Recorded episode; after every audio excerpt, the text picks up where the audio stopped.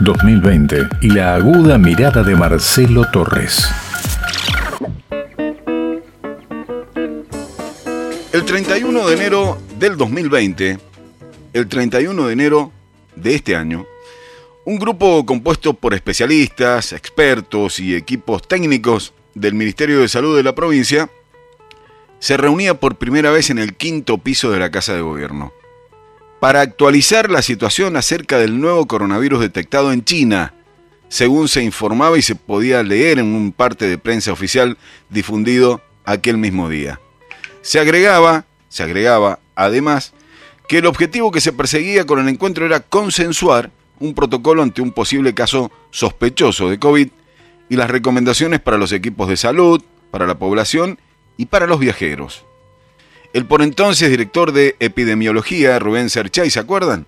Un histórico, integrante y funcionario del área, sería el encargado de liderar una reunión que apenas, apenas había ocupado algunas pocas líneas y espacios en las noticias del momento.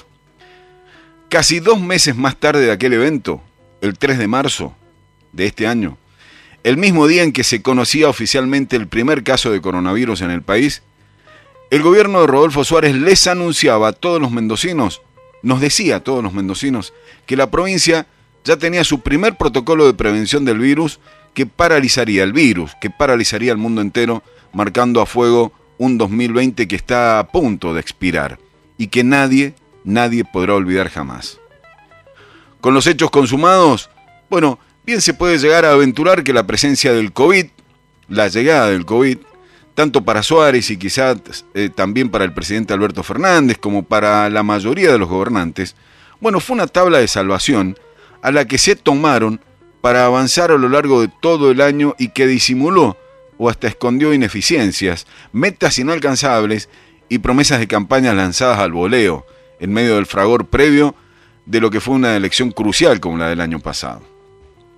La economía se estancó y cayó, ¿no? ¿Qué te voy a decir a vos? La población se empobreció más de lo que estaba, se perdieron empleos, cerraron empresas, empresitas, comercios, y aparecieron a la vista de todos en la superficie las desigualdades e inequidades conocidas por todos, aunque ocultas y claro están, no resueltas por años. Quizás el tema educativo, ese fenómeno de la educación virtual, fue el que marcó más las desigualdades.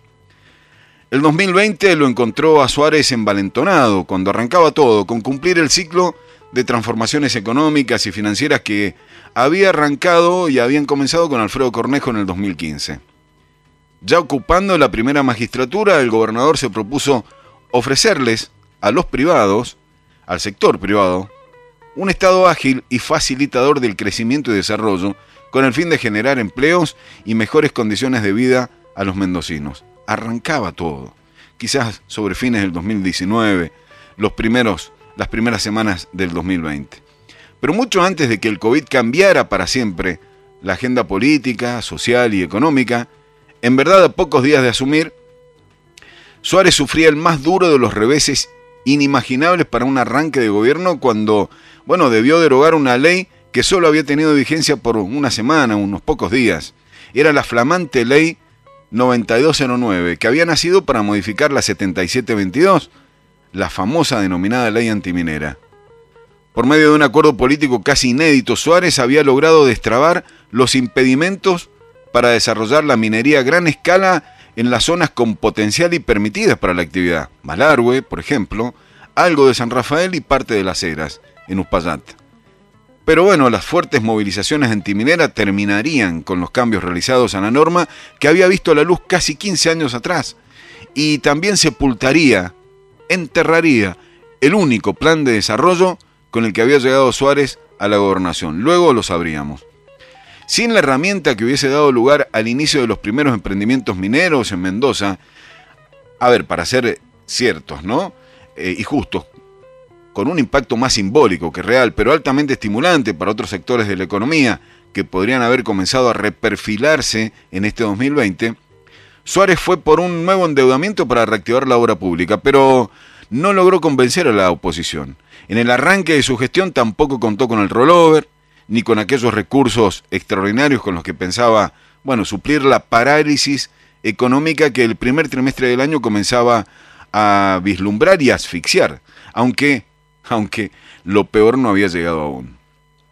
Mire, si se hace un seguimiento preciso de la suerte que tuvieron sus tres proyectos fundamentales, con los que Suárez pensaba transitar el 2020, no hay otra cosa que concluir que lo único que consiguió fue un golpe tras otro.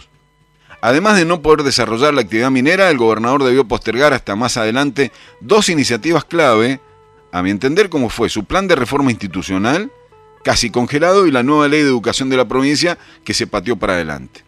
El plan de reforma institucional, en los hechos, su propio proyecto ¿eh? para modificar algunos eh, aspectos centrales de la constitución de la provincia, está congelado, como les digo, a la espera de mejores tiempos. Y en cuanto a lo que concierne con la educación, bueno, casi al mismo tiempo en que presentaba el borrador de la ley y lo daba a conocer y notó las primeras reacciones negativas del sindicato docente del SUTE, bueno, Suárez ordenó su repliegue para detener lo que podría ser el desarrollo, si seguía adelante, de un nuevo fracaso en ciernes para una de sus políticas centrales. Por eso, por eso, la pandemia de coronavirus pudo haber sido un salvavidas para el gobierno que lidera el ex intendente de la ciudad de Mendoza. Acertó en la gestión de la pandemia, más por urgencias y necesidades que por haberse decidido entre varias alternativas. Suárez entendió que no habría más salida que asumir modelos de cuarentenas más inteligentes como las que ya se estaban aplicando en otras partes del mundo. Al flexibilizar el confinamiento y mantener con algo de vida la economía, bueno, Mendoza se diferenció claramente de la nación, marcó distancia y logró sostener una respuesta eficiente del sistema de salud, particularmente con las camas calientes o críticas para responder los casos más graves. Hay que decir que Suárez tampoco tenía más alternativas si se tiene en cuenta que la provincia funciona con los recursos del sector privado, casi en la misma proporción que los que le envía la nación. Con una economía que ha caído un 10%, también lo hicieron los fondos públicos, tanto los provinciales que se redujeron a la mitad como los nacionales que disminuyeron en un 30%, de acuerdo con un cálculo estimado, aproximado, que realizó hace pocas horas el Consejo Empresario Mendocino.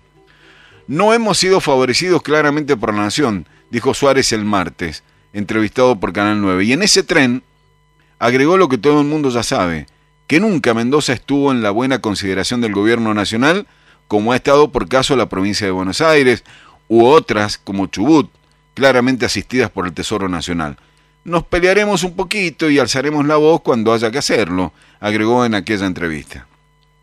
Pero vea, lo cierto es que el gobierno deja atrás un año espantoso, bajo todo punto de vista, aunque también logró poner en marcha lo que podría ser a mediano plazo quizás la llave maestra hacia un posible hallazgo de las primeras respuestas que requiere Mendoza en lo inmediato, como a mediano y largo plazo. Les hablo del Consejo Económico, Ambiental y Social, el CEAS.